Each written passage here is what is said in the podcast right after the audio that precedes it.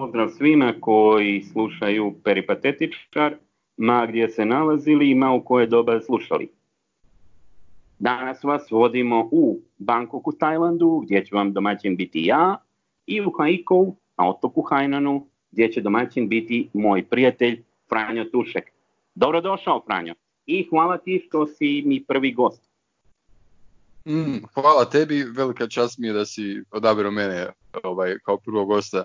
Samo bi, ovaj, e, samo bi još dodao naravno za slušatelje da znaju da je Hainan e, provincija, otočna provincija, jedna od dvije otočne provincije u Kini. Nisi naglasio, nisi naglasio da sam u Kini pa kažem eto, a. A rekao sam na otoku Hainanu. Da, izvini, nisam rekao da si u Kini, uglavnom a, nema veze. A, jer ja mislim da je Hainan kao Hainan spada u ona mjesta u Kini koja su ljudima van Kine nepoznata, pa i ljudima koji su imali prilike putovati u Kinu nepoznata. Uh, Hainan je samostalna, samostalna provincija tek od 808. godine. Znači bio je Guangdong ili Kanton. Bio je dio kantona da, da. Guangdonga, jel, ove najveće da. provincije, najmnogoljudnije. Da, da, da. A, a, trenutačno, a trenutačno je najmanje, ima samo 9 milijuna ljudi. Znači najmanja, najsiromašnija, ali al turistička, uh, vrlo turistička i naj, najjužnija najsiromašnija provincija. E, ajde recimo e. u odnosu na, ajde recimo, ok, ne idemo znači ove first tier gradove kao Peking ili Šangaj, ali kakva je recimo u odnosu, koji je recimo standard u odnosu na second tier poput recimo Dalijana? Koji je recimo u odnosu na Dalijan? Ajde, primjera radi. Koji je e, standard? Znači, šta to znači? Recimo, Dalijan, Dalijan je grad, je grad u Yunan provinciji, zar ne? Da, da, da u Yunan, e, nisam bio, nisam bio, ali gle, Yunan je isto mala provincija, ali je dosta poznata radi Kunminga i Dalijena. Dalijen je jako turistički grad, da. Tako da... A, uh, zato Dalijen kao odličnu komparaciju, znači a poznatije mjesto ljudima van Kine i vjerojatno kogod je bio u Kini, veće su šanse da je bio uh, u Dalijanu nego u tom Haikou. Znači, šta to znači da, da, da. provincija u Kini? Šta to znači? A gle, mislim da je tu negdje. Znači, mislim što se tiče ekonomskih, e, e, ekonomskih aspekta, u stvari možda čak i bolje ovdje nego u Junanu. U Junan provinciji. Da li je... Ono što mene zanima i što vjerojatno većinu naših slušatelja zanima, e, šta u kineskim pojmovima znači siromašna provincija? Znači šta u kineskim pojmovima... To je dobro pitanje. Vjerojatno, vjerojatno e, taj podatak sam pročitao prije, e, naravno imaju najmanji BDP e, od provincija, ali to je zato što imaju najmanju populaciju logično. Ali što se tiče BDP per capita, što, što se tiče BDP per capita, to nisam siguran, ali negdje pri dnu su zajedno sa Xinjiangom, unutarnjom Mongolijom i tako neki. Mene zanima, vjerojatno i naše... Da, da, ono što mene zanima kao i naše slušatelje, a, jeste, znači, e, ok, brojevi, ekonometrijski parametri, ali kako se to odražava, ajmo recimo, znači, na standard stanovnika uh, Hajnana i stanovnika Hajkova, znači kako običan čovjek, bilo domaći, bilo ekspert, ži, živi u odnosu na ostatak Kine. To je ono što će vjerovatno većinu ljudi zanimati. I mene na kraju krajeva. A gle, ovisi što misliš pod ostatak Kine, ozbiljno. Uh, jel ti ako odnosno na da, second tire. Ne, ne znam, ne znam. Uh, da, recimo... Aha, second tire. Da, da, da. Znači, neke stvari su skuplje, neke stvari su jeftinije, neke stvari su skupe, neke stvari su jeftinije. Kao prvo, recimo, smještaj ovdje. Smještaj ovdje je praktički džabe. I ja živim džabe u ostalom, zato što učim od vlasnika hotela kćer engleski. Uh, znači, živ, imam sobu džabe. Uh, ali, ali sobe općenito su ovdje, mislim, pre, pre, mislim prejeftinije smještaj recimo e, ovaj iako su nekretnine skupe za kupiti, ali to je duga priča jako komplicirana. Ja, prosti, onda je to isto kao u Bangkoku, recimo gdje imaš zaista jeftine nekretnine za rentirati, posebno za grad od 15 milijuna stanovnika, ali sa druge mm. strane ako hoćeš kupiti, nemaš ispod 3 do 5 iljada dolara. Recimo ja u Bangkoku živim u solidnom delu grada, Znači, blizu mi je BTS za neupućene kao metro. Znači, Skytrain mi je blizu. Mm, deo grada je, znači, više nego korektan. Doduše, zgrada je malo, da kažemo, starija iz 70-ih i ni, ni, mm-hmm. ni blizu velika kao ostale zgrade, ali ja to recimo plaćam nekih između 350 i 400 e, dolara mjesečno. Što izvini za grad od 15 mm-hmm. miliona koji nije rupa pa praktički džabe. E, znači, znači ista je mm. situacija kao u haiku, da može da se rentira mm. za relativno sitne novce, ali ako želiš kupiti da to onda košta. Tako je, da. Ako želiš kupiti, onda košta. Ista situacija je vjerojatno iz istih razloga. Zanimljivo. Da mi reci koliko kvadrata to, ovaj tvoj? A, moje sta nekih 55-60 kvadrata, znači ono što bi kod nas tamo na Balkanu bilo dvosobni. Znači ono što bi se kod nas. Ali dobra da, da, lokacija neka onda ili? Uh, Klong San. Znači Klong San, tu mi je blizu, evo vidim se sa prozora, recimo Icon Siam, jedan od najskupljih shopping molova u Bangkoku, znači prolazi mi Ćao Praja reka, ono isto, ne znam, ne neki fazon 200 metara od gajbe, znači imam javni prevoz, ono, znači, recimo, da kažemo, nije najskuplji kraj, znači definitivno nije Ekamaj ili Asoka, ali znači nije ni Rupa. Koji je, šta se recimo ovdje dešava, kad smo već kod nekretnina, da iako su visoke cijene za kupiti, a da je većina nekretnina neprodata. I to se vidjelo najbolje sada kad je ovaj karantin zbog ove pandemije, da u najboljem slučaju 10% svetala radi. Aha, da, da. Da, najbolje 10, de, najviše 10% I to, i to je potpuno isto, to je potpuno isto u Kini. Znači Kina je imala uh, real estate bubble. I taj bubble uh, doduše nije eksplodirao, nego je deflated. Otpuhao se negdje oko 2015. ali sad još uvijek raste. Jel? Pa, kinezi, kinezi slično kao mi Balkanci, kao sredstvo štednje, uglavnom vjeruju najviše uh, ovaj, kak se zove... Ja, na vlasnici zgrade u kojoj ja živim, koja je u principu mixed use, to znači sam švedski slučaj u Aziji, znači mješavina hotela i stanova, uh, su upravo kinezi. Znači mm. vlasnici ja živim su vlasnici kinezi, tako da znam. Uh, kako god da pređemo na temu koja će vjerovatno zanimati naravno naše slušatelje, trenutna situacija po pitanju koronavirusa, znači polovina petog mjeseca 2020. Kakva je situacija kod tebe i kakva je situacija generalno u Kini?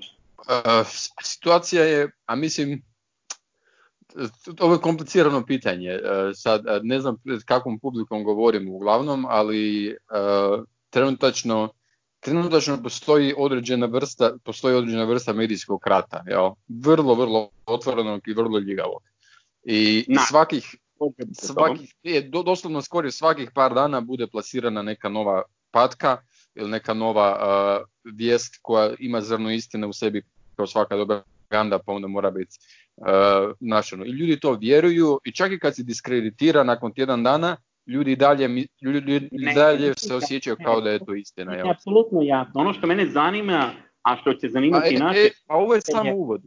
Ovo je samo uvod. Znači, stvarna situacija kakva je, je ima, uh, ja sam jučer gledao na Wikipediji, aktivnih slučajeva uh, u cijeloj Kini od milijarda i pol ljudi, šestina čovječanstva, aktivnih slučajeva 86 ljudi. 86 aktivnih. Znači manje od 100 aktivnih ima koji se šteće. 65 miliona ljudi aktivnih slučajeva ima nekih stotinjak možda. Zaista, evo i već nekoliko dana se dešava. Gdje, da, ta, Tajlandu ili Bangkoku, kaj si rekao? Ne, ne, ne, znači u Tajlandu, a pazi u Bangkoku isto je situacija, a sa druge strane imaš recimo provincije kao recimo Chiang Mai, koje nisu imale ni jednog novog obolelog preko mjesec dana. Znači, mm, da, mm, pa mm. lockdown je ukinut, znači lockdown je ukinut, e, dosta biznisa se otvorilo, znači ono, dosta se biznisa otvorilo, ljudi nisu još toliko sigurni da izlaze i da kupuju, mada manje je to izraženo nego po onome što sam čuo od tebe i od još prijatelja iz Kine, nego u Kini, ali polako se vraća i recimo da je, znači izuzmemo li turizam međunarodni, da je sve na recimo nekom nivou od između 50 i 60% od prijašnjih. Minus naravno internacionalni mm. turizam. Da, da, da, da. A u ostao je, e sad... ostao je policijski sat, još uvijek, samo su ga sada mm. produžili, mm. Mislim skratili su policijski sat, produžili su uh, vrijeme koje se može biti vani, ali opet to je iz njih, tih njihovih totalno internih razloga koji se tiču domaće politike. Znači, apsolutno nemaju veze sa, da kažemo, pandemijom. Jedan moj, jedan moj dosta dobar prijatelj, ovaj Branimir Vidmarović, ma znaš njega sigurno, ja? Da, da, da. On, on je bio stavio status, on je još davno bio stavio status, još tokom veljače čini mi se, da će ova globalna kriza, kak se zove, pandemija u stvari, ova vrsta globalne krize, da će u stvari dati ogromnu moć represivnom aparatu kao određeni eksperiment, kao prvo, i kao to da će oni zgrabiti određenu moć dok traje, jel? Znači, i onda da će je zadržati, jel? Kao što ne znam, pa nakon, 2000, nakon 2001. nakon 9-11, nakon ovoga uh, napada na svjetski trgovinski centar, imaš Patriot Act, jel da? Jel? I onda, ne sam, onda kako se zove, e, znači, oprosti se prekinem, jedan odličan primjer, uh, recimo represivnih mera, uh, ili da kažemo što u tom momentu bila represivna mera, jeste uvođenje putovnica u Prvom svjetskom ratu.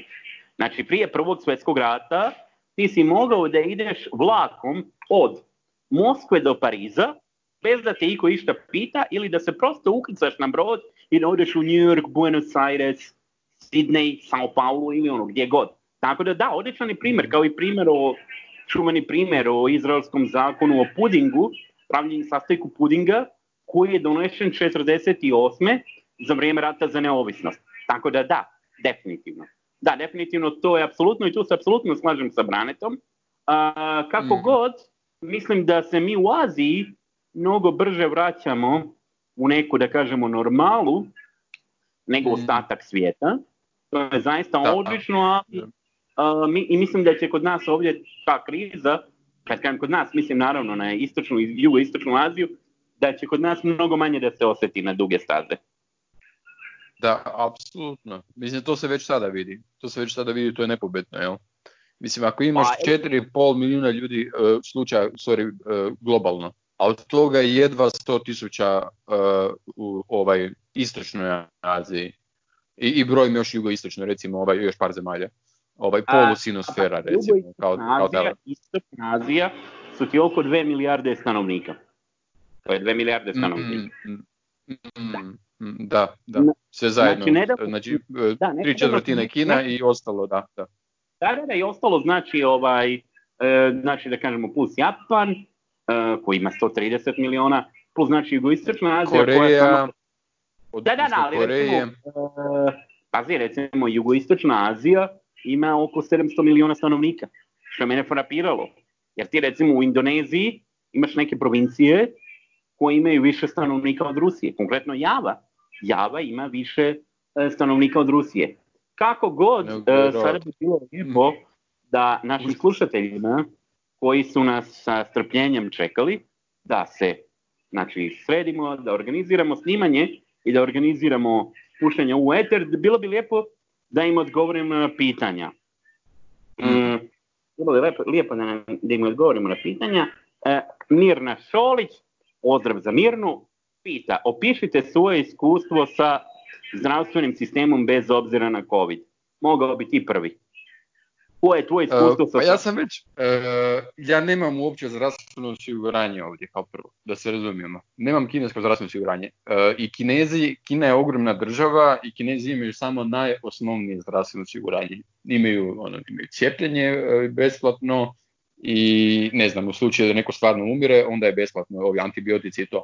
Ali ali ako imaš, ako imaš ozbiljnu bolest, strak ili tako nešto, zato jako puno štede i zato imaju vel, jako velike obitelji.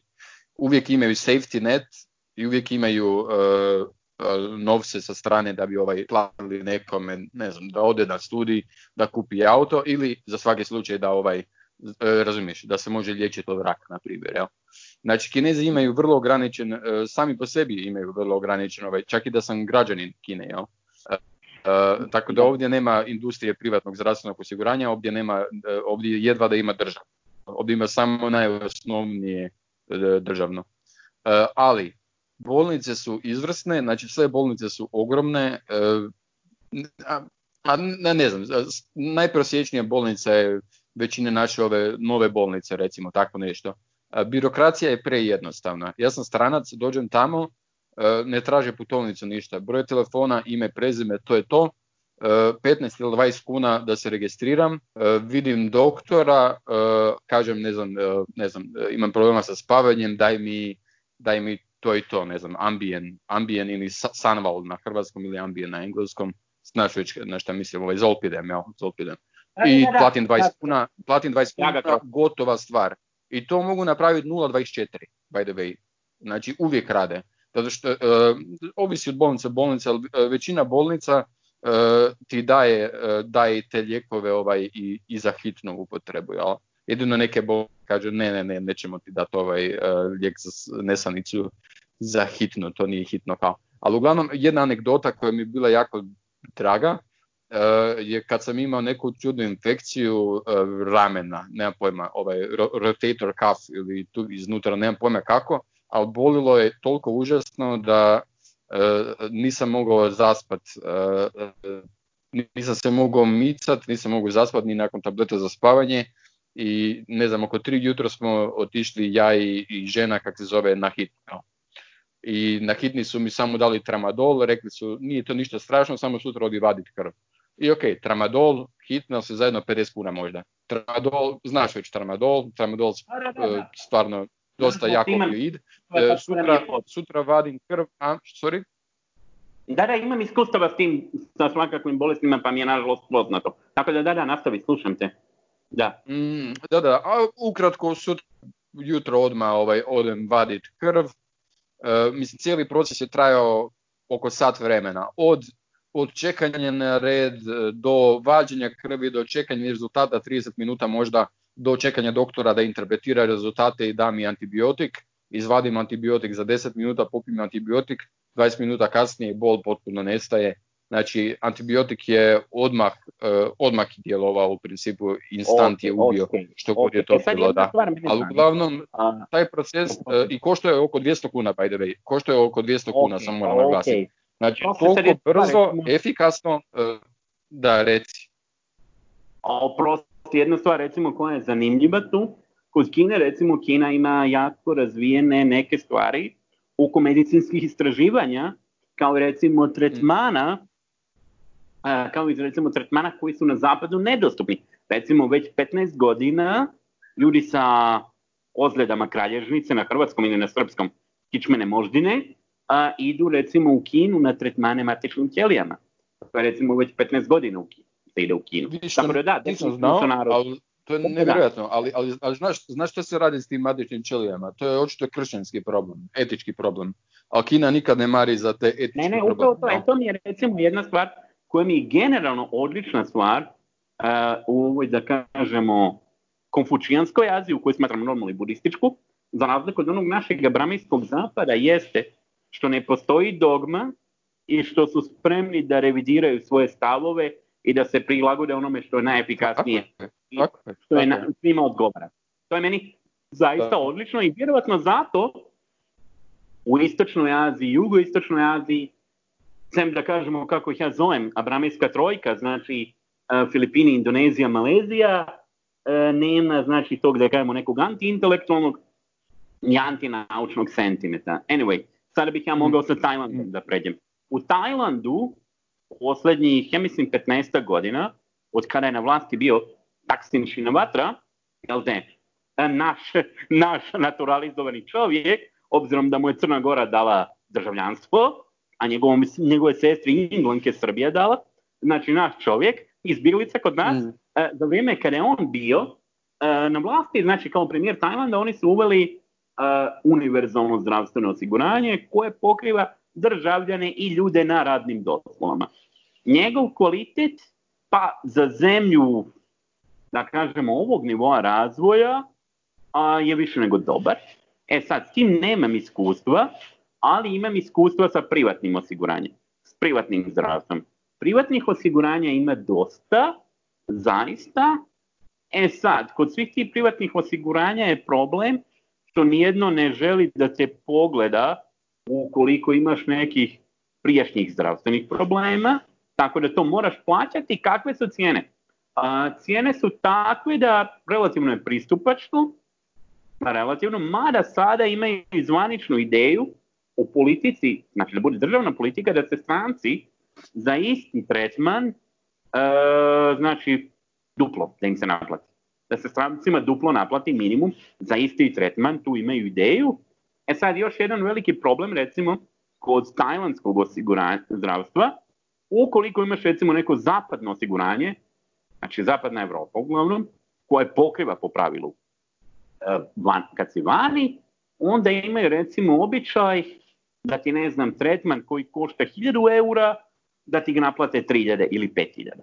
I onda recimo tebi će uvek reći iz tvog osiguranja, u Europi uvek će ti reći agent, e ono ko u stvari tamo tvoj referent ili kako već se zove u kojoj zemlji, e slušaj ovaj, nemoj reći da imaš to da imaš ne znam norveško ili španjolsko ili britansko osiguranje ili koje već švicarsko, nego će ti reći ono pošalji nam fakturi, oni ti fakturiš. Ono što je velika plus Tajlanda, što su im doktori i medicinsko osoblje zaista stručni, pritom su mnogi školovani vani, znači može da odeš kod mm. doktora koji govori besprekoran engleski zato što zna, uh, zato što je studirao znači, u Australiji ili u Americi ili u Britaniji uh, i u tom, sluču, i u tom smislu su dosta dobri, izuzetno su stručni, tako da zaista za ono što mi je trebalo uh, nemam nekih primjedbi, naprotiv, jedan od boljih zdravstvenih sustava.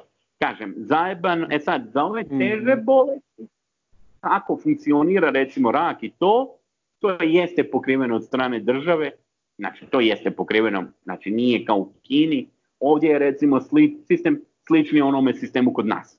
Znači da, postoji mm. ono, znači pokriveno, da. da. postoji, znači ono je, e sad, znači njemu imaš kao pravo, stranac pravo ukoliko imaš radnu dozvolu. Ne ni jednu drugu kategoriju vize, nego baš radnu dozvolu. U tom slučaju mm. imaš pravo, kontribucije, ne znam, pošto nisam trenutno na radnoj dozvoli, ovaj, kontribucije su nešto relativno niske, tako da znači zaista je dobro. Da, definitivno je dobro osiguranje. Nadam se da je drugarica Mirna zadovoljna odgovorom. Evo ga mm. ovdje, Igor Buzov pita, mm, Igor Buzov pita kakav je život ekspata u istočnoj Aziji. Pa ovako, e, znači, konkretno uzet ću za Bangkok. Znači, za Bangkok ću uzeti jednu stvar koja je sasvim dovoljan podatak kakav bi mogao biti e, socijalni život, da je Bangkok prošle godine bio najposjećeniji grad na planeti i da je Bangkok već godinama rangiran, ako ne i desetljećima, kao jedan od najpoželjnijih gradova za život ekspata. Tako da kažem, ako jedna stvar koja mi je ovdje dobra, a, je da kažemo taj socijalni život i generalno kvalitet života. Kakav je kvalitet života e, i kako se živi, a generalno ovisi u kojoj si grupi. Kada bih rekao recimo, ajde recimo za Tajland, da konkretno za Bangkok, postoje generalno 3 do 4 glavne grupe stranaca, da kažemo demografije u koje se stranci mogu svrstati. Znači, penzioneri ili ljudi koji imaju neke uštedjevine, oni uglavnom žive po otocima i unutrašnjosti. U Bankoku ih zaista nemaš puno. S druge strane imaš recimo profesionalce, profesionalce i ljude znači koji imaju stručne poslove. Oni također žive isto koje kuda, ali uglavnom najviše bude Bangkok, Chiang Mai i nešto na oboli. Također imaš grupu ljudi a, koji rade na daljinu, ih najviše ima u Chiang Maiu i u Bangkoku i sad znači tu tebi jako zamisli život u, znači, u kojoj si grupi. Ukoliko si, da kažem, u ovoj trećoj i četvrtoj gru, gru, pa, u, ovoj, znači, grup, u ovim grupama bilo ekspata, bilo znači, profesionalno, profesionalno aktivnih ekspata ili ko radi na daljinu, pa onda ti se život ne razlikuje toliko u odnosu na bilo koje drugo na mjesto na planeti toga tipa samo što je mnogo dinamičniji i imaš naravno posljednju grupu ljudi koji su, da kažemo, ljudi koji imaju obitelji ovdje. Znači, oženjen, to je on, znači, zaista, e sad, ono što je dobra stvar kod Tajlanda i zašto se meni konkretno Bangkok sviđa, jeste što generalno možeš da budeš šta god hoćeš. U smislu da te niko neće ništa osuđivati, da te niko ništa neće ispitivati, da sve znači razlike poštuju i u tom smislu je odličan. Opet kažem, zavisi kao i svugdje kako si čovjek napravi. Naravno, imaš i ljude a, kojima je sve znači ležati na plaži, ići u bar, jebati kurve i to je recimo najviše u Pataji. I to ujedno Igor koji si na, koji, si, koji je najveći zajeb koji si napravio u, uh, u, u Istočnoj Aziji u Aziji generalno. Ok, uh, kaž, pa znači moj najveći zajeb u Aziji je bio što sam svoje vremeno napravio veliki zajeb da sam mijenjao uh, Singapur za Buenos Aires, srećom nakon nekog desetljeća ispravio sam tu grešku, tako da ono, znači to mi je najveći zajeb. Uh, ovako, pa pazi, generalno naravno da ćemo svi napraviti neki blam, neki zajeb, ali možda glavna stvar koja treba, koju treba čovjek sebi da posloži u glavi da prihvati kada pravi ovakav, ovakvu tranziciju, jeste da ne možeš da misliš da je samo moj način ispravan, znači ono što si naučio bilo u zemlji di si živio ili di si rođen, znači ne možeš, znači to, znači moraš da se rečiš onog našeg zapadnjačkog pristupa, znači samo sam ja u pravu. Ja mislim da je većina problema koje ljudi imaju u Aziji kao stranci proizilazi iz toga. Evo ga, Krešar Zedec pita, nemam neko specifično pitanje, možete da kažete o zabavama u dotičnim zemljama. Znate već seks, droga, rock and roll. Naročito jer se radi u Tajlandu koji je pretpostavljam siguran po ovom dvem stvarima notoran. Za rock and roll u Tajlandu ili obrnuto, tajlandski rock and roll ne znam. Ok, uh, znači ovako, naravno u Tajlandu, šta, šta da kažem, znači zabava generalno, dobro, znači ono što se već zna, ono kao kurve, travestiti, to je već obrađeno, mada realno nije ni blizu kao što je bilo prije desetak godina, jer su cijene izuzetno skočile, tako da definitivno se ne isplati zbog toga dolaziti. Zabava, pa zabava se uglavnom svodi na klubove, na bircove i naravno ima dosta aktivnosti, recimo hobi razni i to je to. No ono što meni konkretno fali, posebno za Bangkok, obzirom da je u pitanju grad od 15 miliona, jeste relativni nedostatak uh, kulturnih sadržaja. E sad bi bio red na tebe, Franjo, koji su tvoji bili najveći zajebi u Aziji i a, društveni život. Znači, idemo na Igorovo pitanje, da ti sad odgovoriš za Kinu. E, da, Igor, Igora sam primijetio na Facebooku, već čini se dosta, dosta pametan čovjek, e, a, a na pitanje, na pitanje je teško odgovoriti, da čekaj, čekaj, e, pripremam se, misle ono. Okay. Na pitanje je teško odgovoriti jer ja sam uglavnom u Haikou. Uh, većinu vremena sam, znači tri, tri i pol godine sad u Haikou a ostatak Kine u odnosu na Haiku je kod da uspoređuješ Zagreb sa, ne znam, Berlinom ili Londonom, na primjer. I, ili, ili Šibenik sa, sa Londonom, na primjer, tako nešto. Ali onda opet, onda opet, uh, onda opet recimo da postoje nekoliko kategorija ekspata. Uh, ali najveća kategorija, najbrojnija su oni koji studiraju ovdje. Oni koji dođu ovdje uh, preko ovaj, stipendije. Uglavnom dobije stipendiju ili možda čak kupe studij postoji jako puno Indijaca, Pakistanaca koji ovdje ovaj, koji imaju dovoljno novaca što je prilično skupo kupiti studije medicine, onda studiraju to. Postoji jako puno jednostavno naših ljudi iz Europe, općenito koji jednostavno zanima Kina, e, pobjede na nekom natjecanju, ovaj, do, dobe stipendiju kineske vlade ili Konfucijevog instituta dođe na isto. Uglavnom, život, e, pa teško je opisati, ali recimo da je da je e, kultura ovdje potpuno drugi svijet svemu što smo naviknuti na zapadu. Znači ovdje kada dođeš, e, kada dođeš na bilo koje novo mjesto, kažu da postoji honeymoon period od oko mjesec dana, tako nešto. Koliko, koliko traje honeymoon period? Ono kad si zaljubljen u sve, da, da, sve ja moguće u mjestu. sedmice ili tako nešto. Mjesec dana ili dvije sedmice.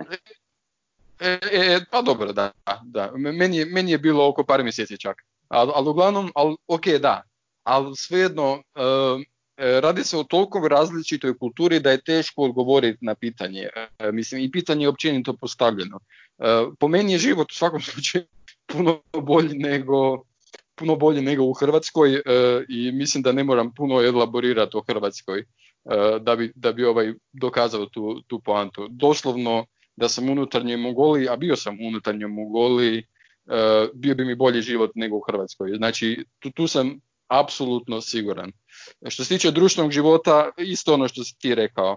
Kulturni sadržaj malo fali, e, to, to je, to se isto primijeti, znači da retrospektivno odgovorim ovo zadnje što si rekao. E, jednostavno, jer Kinezi su se toliko brzo razvili, a i Tajland isto sigurno radi svog turizma poznatog, toliko brzo razvili da nisu stigli neke stvari su zapostavili vjerojatno s vremenom, jel? Fokusirali se puno na ekonomiju, kultura i te neke stvari su malo potpale po drugi plan. Ali onda opet, a, a živimo u drugačijim vremenima isto, ovaj, na internetu smo više i, i, i druga, na drugačiji način konzumiramo opću kulturu. Mislim, nije meni niko kriv što ja neću otići u provincijsku knjižnicu, koja je ogromna, koja je ko četiri NSB-a, jel? NSK. A, vidiš, to je velika razlika u Tajlandu, e, što realno u Tajlandu znači, pazit, e, da kažemo, obrazovanje im je dosta i, da kažemo, obrazovanje i kultura su im generalno na nivou niže mod ostatka Istočne Azije, posebno u odnosu na Kinu. To je definitivno. Znači, a, pa ok, pa dobro, niže odnos na to, ali svejedno nisu, ima si ona anegdotu s Norvežaninom, s Norvežaninom i s onom klinkom. Recimo, kad smo već kod toga, kad smo već kod toga, znači generalno da, ajde, znači pitanje Igora Puzova o životu na Aziji, Zebica, znači o zabavi. To možemo da objedinimo u jedno pitanje. E, može, može u jedno pitanje, ali to je, a to je vrlo komplicirana tema pa ću kratko odgovoriti. Uglavnom, a uglavnom većina ekspata ovdje su studenti. Eto, to je poanta, većina su studenti, uh, ali postoje isto uh, stvarno uh, svih dobnih grupa ljudi i svih poslova. Jako ovisi u kojem si dijelu Kine kao prvo. Kine, mi ne svačamo, mi kažemo Kina, to je šestina čovječanstva. Znači, to je te razlike inter, inter kineske razlike su ogromne, jel? Ako si u Šanghaju, pa, Pekingu, Pekingu... To je svim velikim zemljama. I to je svim, pazi, i to je, to je slučaj u svim velikim zemljama. Ti recimo u Brazilu, imaš recimo Sao Paulo koja je super moderna megapolis, imaš recimo Curitibu koja ima bolji mm. GDP per capita nego Cirih, a s druge strane recimo imaš države kao recimo Acre, Rondonja ili Mato Grosso do Sul, gdje bukvalno prakticiraju kanibalizam.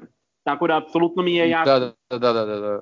Je, apsolutno, kužim, kužim ga želiš reći. Ali samo bi spravio da Kina ipak nije zemlja u smislu država. Kina je, Kina je prije svega civilizacija država. Civilizacija država jedina na svijetu kontinuirana.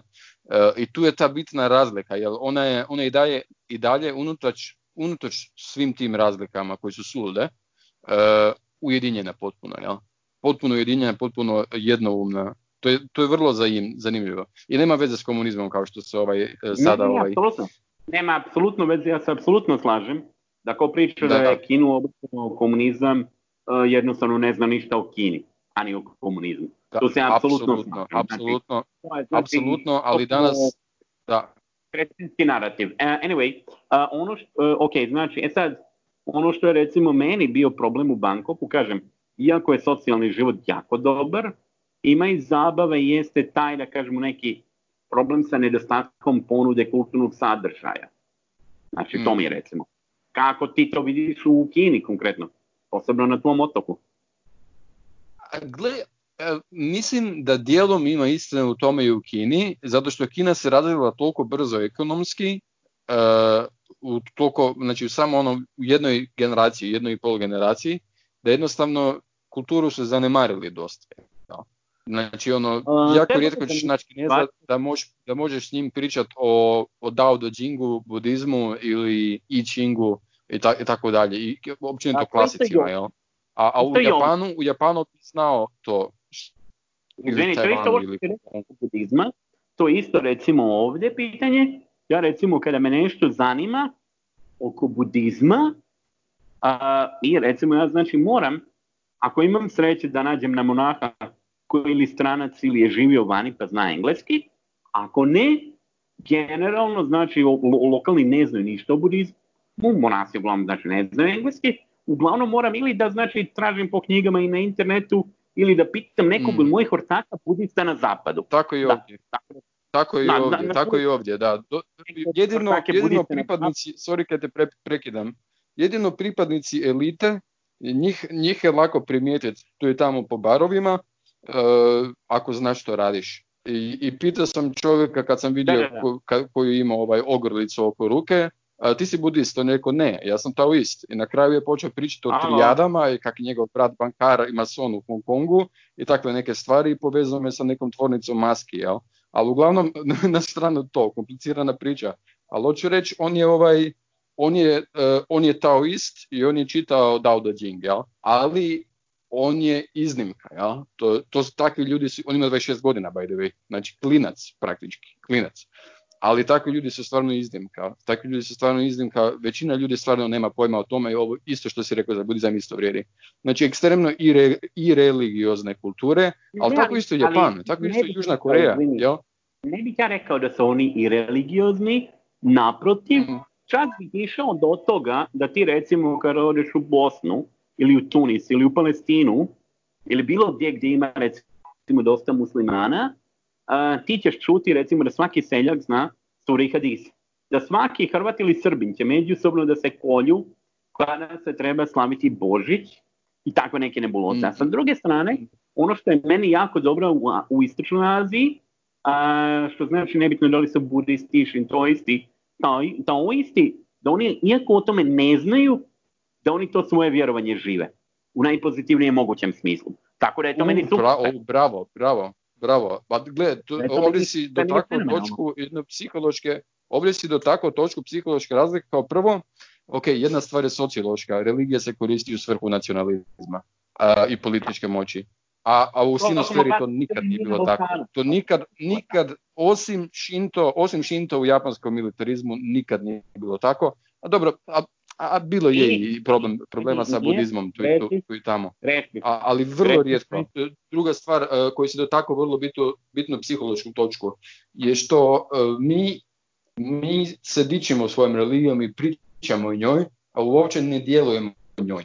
A, a oni, mislim, tu u dalekom isto, jugoistočnoj Aziji i dalekom istoku i sinosferi, oni uopće kao da ne mare i ne znaju, ali se svejedno ponašaju po njoj. Znači većina ljudi, to mi baš neko komentirao na Facebooku, većina ljudi ne zna o konfucijanizmu, nije čitalo analekte Konfucijeve i to, ali se ponaša potpuno tako unutar obitelji. A evo, ja Sve imao ponaša. Znači, znači, kažem ti, recimo ja sam imao slučaj a, da mi znači gomilu literature oko budizma preporučuje, opet ti kažem, moji ortaci budisti na zapadu, uključujući masu budista iz bivše juge. Znači, ono, to sam imao Masu slučaj. budista iz bivše juge, ozbiljno, ko je to? Imaš, kako da ne? Kako da ne, imaš dosta budista, pa evo recimo, evo sada ga ovom prilikom pozdravljam, uh, Gile iz, org, iz električnog orgazma, dobro ti si mlađi a i odrastao si u Hrvatskoj, tako da ne znam koliko si upućen, ali recimo ona beogradska čuvena rock and roll grupa Novi Val, mm. znači Novi Val, Znam. beogradski Novi Val, recimo Gile, znači on ima između Beograda i Novog Sada, pozdravljam ga ovom prilikom, on ima recimo budistički hram. Znači on ima budistički hram. Čuo sam da imaju neki likovi u Zagrebu, za to ne znam, ali za Gileta znam. Znači ima recimo budistički hram uh, i dovozi ove monake uglavnom iz Burme, tako da ujedno i on sam dolazi u ove krajeve, mada su oni povezani sa nekom budističkom organizacijom iz Britanije, mislim da su negde iz Oxforda, u osnovom dopunit će on ako bude komentirao, kad bude slušao ovo, ili neko drugi, tako da to ti je to situacija. Znači da, i recimo kad smo već kod budizma, ja bih rekao jednu stvar, da je recimo budizam na zapadu intelektualna igračka nas, obrazovanih, da kažemo, ljudi na zapadu, dok je kod njih to nešto što je inkorporirano u njihov social fabric na kolektivnom nivou i u njihovo biće na individualnom nivou. Tako da je to krucijalna razlika. Ok, znači evo ovdje je objedinjeno Carmen Media i Davorin Balaž, pozdrav za Carmen, pozdrav za Balaža, obo izuzetno bistrih ljudi. A, kaže, kako je, kako je školstvo u Kini, kao i u Tajlandu i razliku u odnosu na Evropu i Balkan? Počni ti sa Kinom, obzirom Kina u tome definitivno ispred Tajlanda. Da, da, ba Kina, odnosno sinosfera je po tome e, najvjerojatnije Južna Koreja na svijetu, ali po tome najbolja na svijetu. E, to podiče od, od konfucijanske kulture, ovaj, još imperialnih ispita i poštovanja prema učiteljima i to, ali uglavnom, recimo ovo, Kina ima svoju državnu maturu koja traje tri dana. Znači ne, ne par sati kao naša, nego tri dana. I ta državna matura potpuno određuje nečiji život. Zove se Gao Kao. Preporučam ljudima, znači Gao Kao. Gao Kao. Preporučujem slušateljima da na Wikipediji pogledaju, ali uglavnom ukratko matematika naglasak na matematiku i kineski, strani jezik također engleski u 99% slučajeva engleski, ali naglasak na matematiku i kineski i rezultat na tom kao, kao određuje, određuje poslije tvoj život neovisno tome jesi ti iz nekog sela iz e, ruralne ovaj unutarnje Mongolije ili si iz Šanhaja, rezultat na tome e, će odrediti hoćeš završiti na nekom prestižnom e, sveučilištu u Pekingu ili negdje drugdje u Šanhaju, a ovaj tu iz Šanhaja koji loše skora će završiti na nekom inženjere e, fakultetu studirati ljudske resurse recimo, tak nešto specijalizirano. recimo, moja djevojka je završila civilno zrakoplovstvo, pa mi je to kao primjer bio ovaj, kako se zove, često koliko su specijalizirani ti studiji na temelju Gao Kao testa. Jel? Južna Koreja isto užasno, ali cijela sinosfera je takva. Jel? Znači, zato im je IQ oko 110 svima. Eto, to je to. To je to uglavnom. na Balkanu je, ja mislim sa izuzetkom Hrvatske i Slovenije, da je nešto mm. oko 90, pa nešto i malo ispod, a treba reći da je da. 85 e, e, već početak blaže mentalne zaostalnosti iz kliničkog ugla. Tako da, o čemu mi pričamo? I mislim da je to razlika evidentna. Mislim da je to glavni razlog uh, zašto u ostalom mnogo nas je došlo ovdje kod njih, posebno iz Srbije dosta došli ljudi, jer za razliku od nas iz Hrvatske njima je mnogo kompliciranije otići na zapad, mada to nema veze, evo, ja mogu na zapad ići, živio sam na zapadu, uh, zaista trenutno mislim da je mnogo bolje biti u Aziji. Recimo, e sada konkretno za Tajland, nažalost, ne bih se mogao time pohvaliti da imaju neko dobro školstvo, naprotiv, relativno je loše, a, i recimo nivo opšteg obrazovanja kao intelektualne radoznalosti, posebno za ono što ne donosi momentalnu praktičnu korist i ne dosta nisko, ali ono gdje im apsolutno skidam kapu, jeste što cene figuru učitelja i to generalno te cene ako znaš. U ostalom, recimo, i u Kini, u Tajlandu, znam dvojice, ima dosta naših ljudi kao, koji rade kao učitelji. Ujedno ih ovom prilikom i pozdravljamo. Znači, ima dosta ljudi, i to ne mislim samo uh, jeziki, znači ono, nego, znači, generalno, ima dosta ovdje ljudi, čak ima i na univerzitetima naših ljudi da rade. A, kada smo već kod tehnike, recimo, u Tajlandu, recimo, ima dosta nas iz bivše juge, koji radimo i u IT-u, i u avijaciji.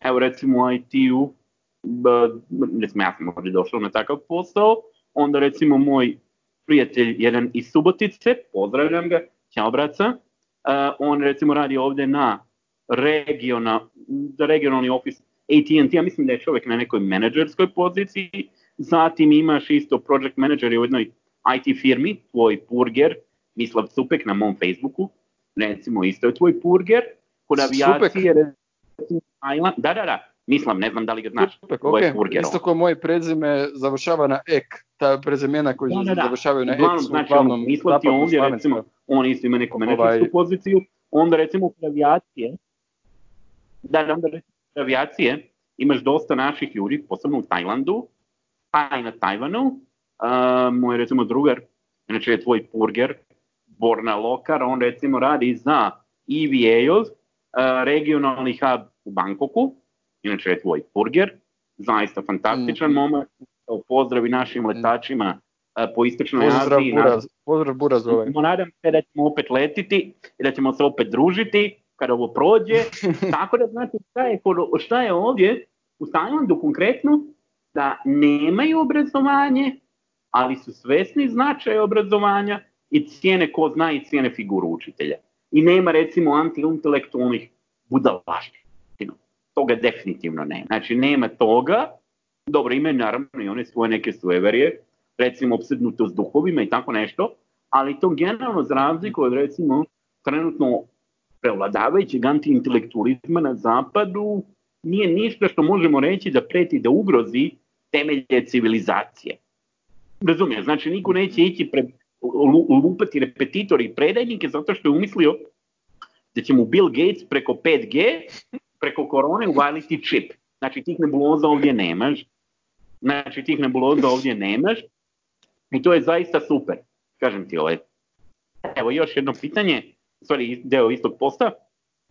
to je više za tebe od Carmen Media. Kaže, pitanje za Kinu. Čujem da država financira startup firme. Da li postoji krut odnos prema inovacijama, te se investira samo ono što donosi profit ili je Kina otvorena prema inovacijama, pre, posebno prema umjetnoj inteligenciji, te ulazi u mogućnost, e, moguće rizike pri investiranju istih. Kako prosječan građanin provodi slobodno vrijeme, više unutar porodice, u kućama ili napolje, dobro, to je drugo pitanje. Da li bi ocijenio ljude oko sebe tradicionalno ili modrim? U ostalom, ovo su dva pitanja. Ja bih išao ovo za tebe, nažalost u Tajlandu ne mogu dati takav neki odgovor, jer većina ovdje tehnologije, znači što dovedu nas sa strane da im implementiramo, ili kupe između ostalog bilo iz Kine, bilo sa Zapada ili iz Japana. Tako da, ok, ajde, evo recimo to i mene lično zanima. Kakva je startup scena u Kini?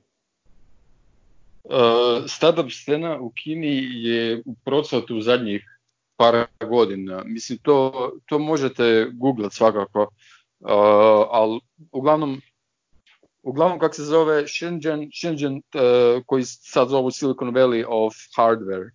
Uh, Shenzhen od, odmah pored Guangzhou, jel? Tamo, tamo se odvijaju, da, tamo se odvijaju najveći tehnološki napreci, naročito što se tiče ovaj područja uh, robotike, rekao sam više se uglavnom temelji na hardwareu, ali što se tiče što se tiče uh, artificial intelligence, kog sam razumio, pitala je za to, jel? Da, da, da, pitala je za umjetnu inteligenciju. Da. E, e, pa što se tiče toga, pa gled, te stvari uglavnom prolaze ispod radara, ali recimo DeepMind kad je pobjedio ovog Go šampiona, ono, to je bilo posvuda, jel da? Uh, isto to su Kinezi rekreirali par mjeseci kasnije. Isto to su rekreirali. Istom tehnologijom još boljom, jel? A, a, a kasnije Google kupio DeepMind, kao što znamo. DeepMind je inače britanska kompanija. Ali uglavnom, šta kažeš? Ono što je Carmen uh, uglavnom, a, reci, reci. Kakvi odnos kinez, kineskih startupa i, par, i investi, u stvari investitora prije svega prema riziku. Da li je znači više evropski ziherački sistem ili je više sistem Silicijumska dolina Izrael gdje su spremni ući u neki rizik? Kakav je odnos investitora? A, a to je dobro pitanje i uglavnom je konzervativan pristup. E, barem, barem ja nemam iskustva osobno, nisam nikad uletio, ne znam, Price Coopers ili negdje sa poslovnim planom pa da znam uh, ili, ili ne znam, bilo kojem kineskom uh, privatnom investitoru ili institucionalnom i tako dalje. Uh, tako da ne znam, ali po onome, po onome što čujem i po svemu što, po svemu što znam iz, iz druge ruke, uh, dosta su konzervativni. Znači, ako imaš jak bottom line, to je ok, super. Ako je ovo nešto od lila, znaš, onak, e, čudno, neisprobano e, i tako dalje, jednostavno teško će to ići, jel? Teško će to ići. Dobro, Međutim, je... da, Dobro, a, a s druge strane, sorry kad prekidam, a s druge strane imaju i Made in China 2025 plan. Znači, preporučam uh, toj uh, gospođi ili ženi, uh, ispričavam se, ne znam ovaj, koliko godina ima, uh, ili curi, kako god djevojci koja je pitala, da, da googla Made in China, Made in China. Da, da, da. može biti cura, može biti, sve su to cure za mene. E, ja sam da. mlad čovjek i oni su isto mlade. Uglavnom, kako se zove, u godinama ne znam pričati, tako da, ja. Ovaj, uglavnom, ovaj, sad, sad, sad sam dobro skrenuo s teme. Ko, koje mi je bilo ono zadnje što sam htio reći? China 2025. E, tako je. Preporučam da na Wikipediju napiše Made in China 2025 i pogleda uh, koje su to državno subvencionirane industrije koje će dobiti, uh, tu su trillion, trillion, znači tisuće milijarde dolara, kak se zove, ovaj, i AI je jedna od njih svakako, koji će dobiti, kak se zove, podicaje, ali al sad ne znam koliko će to utjecati na najnižu razinu na startupe a koliko će to biti e, više državni projekt kao što je, ne znam, NASA i Space Race bio državni projekt i da, SSSR da, isto i tako dalje. firme kao Alibaba, Tencent, Huawei i slični veliki igrači. Veliki veći mm. Znači, vrlo zanimljiva stvar kada smo već kod uh, Shenzhena, ono što je meni impresivno, 2008. u Shenzhenu ti kupuješ replike zapadnih telefona i korejskih. Znači, kupuješ repliku Blackberry-a. 2018. iz istog tog Shenzhena dolaze Huawei, Xiaomi, HTC i koji već sve ne Oppo i ostali telefoni koji su neuporedivo kvalitetniji od bilo čega što se proizvodi bilo na zapadu, a bilo isto mogu reći za industriju autiju. Ovdje nevjerojatno, ovdje, uh, uh, ovdje imaju specijalne zelene tablice svi električni auti. Ja kad god izađem na ulicu, vidim, uh, niti samo prošećem ulicama, ako vidim deset autiju, bit će barem, barem jedan sa zelenom tablicom. I svi oni, i obični auti, ovi uh, na unutarnje zgaranje, i ovi električni, su neke kineske marke, neke žnje marke, uh, malo podsjećaju na europske, znači ono, uvijek se malo krade vizualni identitet, koliko se smije, ali, ali, ali su sve domaće proizvodnje vrlo jeftini i kvalitetni i to je nevjerojatno. To je nevjerojatno. Znam jel, jel sam koristio jedan takav dvije godine, tak, dožen električni. Kod auta, kod auta, kad ćemo ići kod auta, ima jedna druga stvar. A recimo, Datsun a, je prije recimo 30 ili 40 godina bio pojam sprdnje. Danas je Nissan realno premium brand. A prije 30-40 godina japanski Datsun je bio da. predmet sprdnje. Znači bio je, tako da, da apsolutno ja tu vidim ono što se desilo u Japanu, samo što vidim da za razliku od Japana, Bravo. Ne, ne vjerujem da će ući u neko izol, neki izolacionistički fazon u koji je ušao Japan i koji Japan na kraju kraju kao što je stagnacije. Pa, pa Japan nije namjerno postao izo, izolacionistički, nego su mu, SAD mu je nabio tarife na sve. SAD ga je uništio pra, praktički. Naravno. Pa, i da, upravo... a Kinu SAD neće moći, a Kinu SAD neće moći uništiti, jednostavno. Prevelika je, previše su umreženi. I Naravno. to je to. I to je gotova priča. To je već I, izgubljena priča. I onda ti u stvari, sad smo se dotakle jedne druge zanimljive teme, da recimo sva ova hajka na Kinu i neke optužbe za ovaj virus, koje zaista nemaju smisla, koje su otprilike po kredibilitetu na nivou optužbi Sadama Huseina da posjeduje oružje masovnog uništenja, otprilike... Još gore od toga, ali da. Još gore od toga, ali da, da, slažem se. Taj kredibiliteta i posle znamo šta se desilo i šta se već 20 da. godina dešava. A, ono što hoću da kažem da ja mislim da sa Kinom će to malo teže ići, jer prvo Kina nije neki Irak, Kina čak nije ni Japan, nego je Kina Kina. I ja mislim da... baš zato... Deset puta veća od Japana, deset puta Naravno. veća populacijski. To je šestina čovečanstva. Ne, ne, ne možeš protiv toga. Ne, ne, ne, nije pitanje izvini populacije. Indija je isto populacijski, ali realno... Ma, da, da, da. A, ne, ali ovo je, ovo je ekstremno uređena civilizacija sa e, milijardu i pol ljudi sa ekstremno visokim IQ-om. Uh, I to ti je dovoljno za reći. Zato, imaš, zato ovdje imaš 5G, nitko drugi ne postoji na svijetu, skoro pa ne postoji konkurencija, nešto malo postoji konkurencija Huawei-u. Imaš, ne, izvini, imaš, a, imaš Ericsson i Nokia rade. Jedine tri kompanije znam, što znam da rade, znam da rade, ali, ali, vrlo, ali to je vrlo, vrlo mali dio tržišta u odnosu na Huawei. Naravno, To je poanta, jel? Ne, izvini, sada smo došli na jednu drugu uh, priču, da je čitavo ovo anti-5G ludilo koje imaš na zapadu, da je to realno američka udurma za bitku koju su oni izgubili. I onda ajdemo jest probana o 5G-u, kako će ne znam nija šta da nam se desi ako se uvede, uh, znači ako se taj 5G... Ali znaš zašto je, sorry, sorry sam, samo što te prekidam, ali ne znam, mislim da sam to tebi objašnjavao, objašnjavao sam puno ljudi, to je meni Pavle Močilac objašnjavao, ovom prilikom pozdravljam. On je pročitao, on je pročitao super knjigu, on je pročitao super knjigu jednog kak se zove uh, jednog kineskog znanstvenika i poduzetnika ovaj uh, mislim da je čak možda milijardera, ali to je jedan od onih manje poznatih.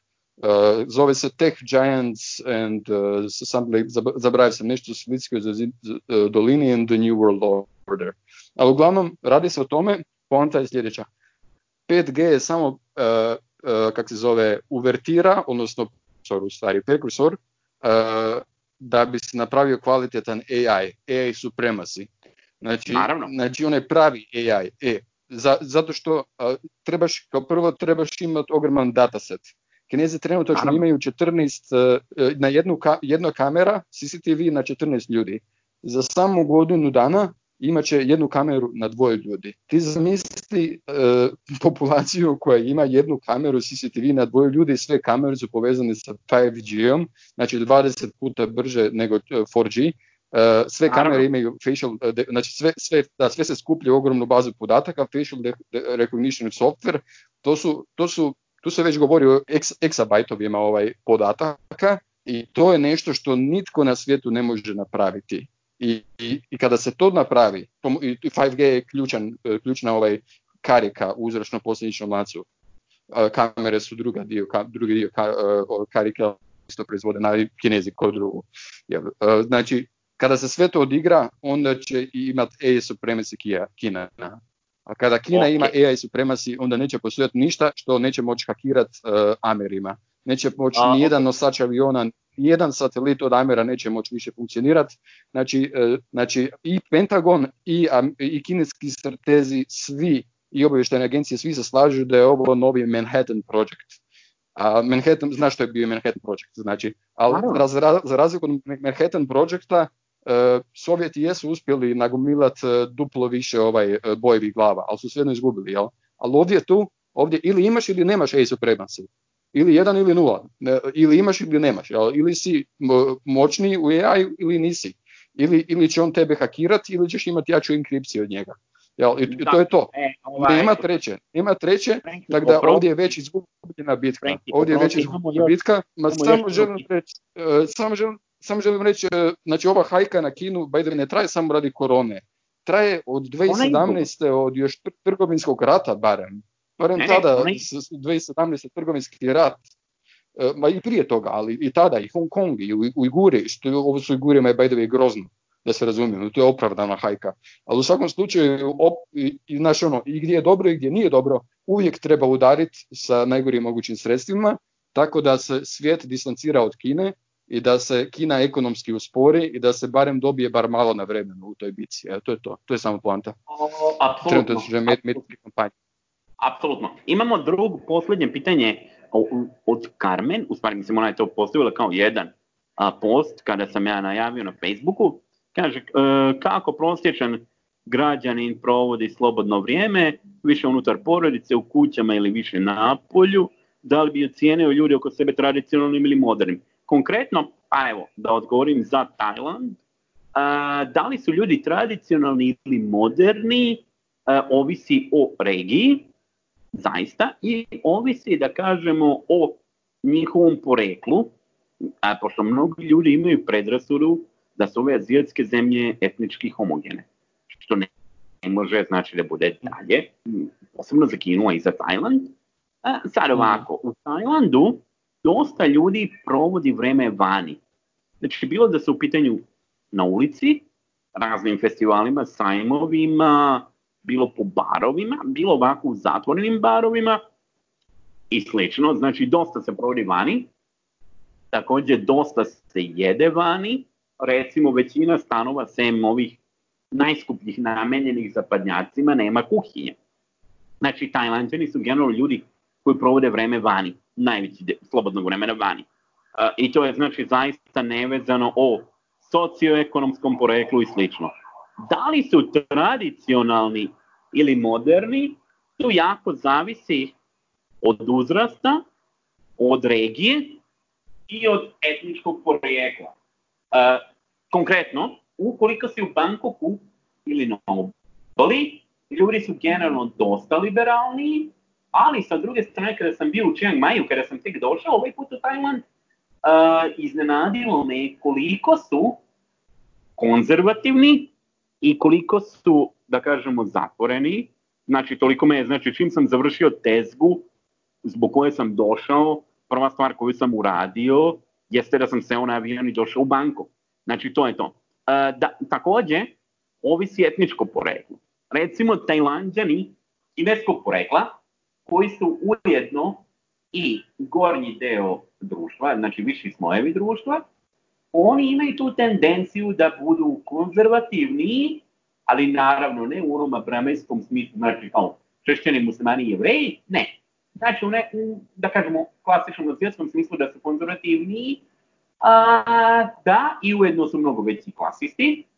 Sa druge strane, postoji veliki gap između mladih i starih, a ono što mene recimo užasava tamo kod nas na Balkanu, da su mlađi ljudi, kao konkretno tvoja generacija, znači ljudi oko 30, tvoja ta neka generacija, da su ljudi recimo tamo na Balkanu sve zatvoreni.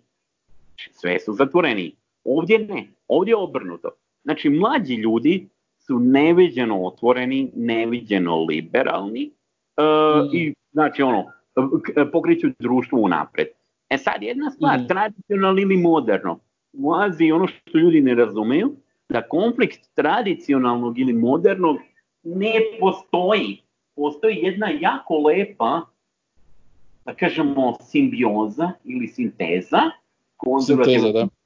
Da, da, da. Znači, da, zaista mislim, ne znam, možda bude i sinteza i simbioza. Zavisi iz Da, da, da. A, a, se.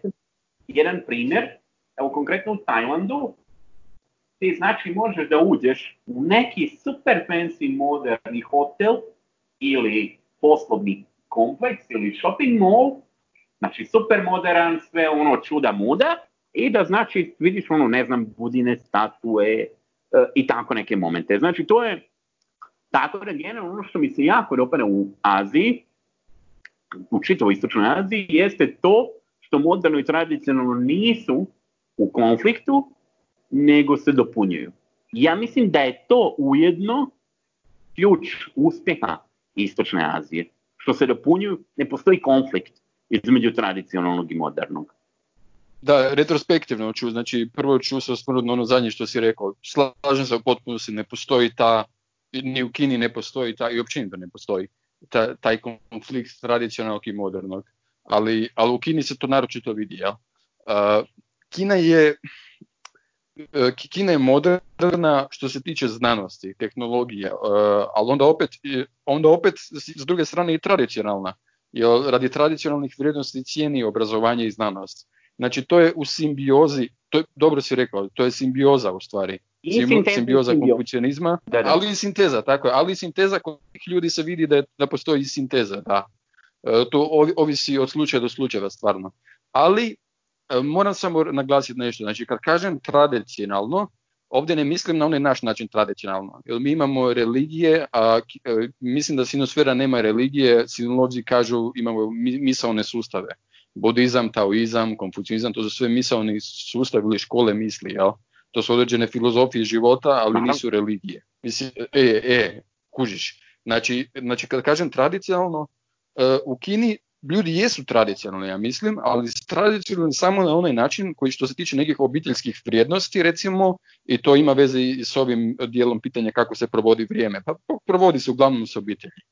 Provodi se uglavnom, uglavnom radiš, provodiš se obitelji, vikend odješ u shopping centar, uh, mislim, ono, na, zvuči dosta moderno, ali onda opet ima, ima jak tradicionalni undertone i da se to točno zna ko obitelji radi što ali s druge strane opet se slažem s onim što si rekao, ovi mladi ljudi, znači zoomeri, ja kažem zoomeri, kao ovi nakon milenijalca, generacija Z, jel?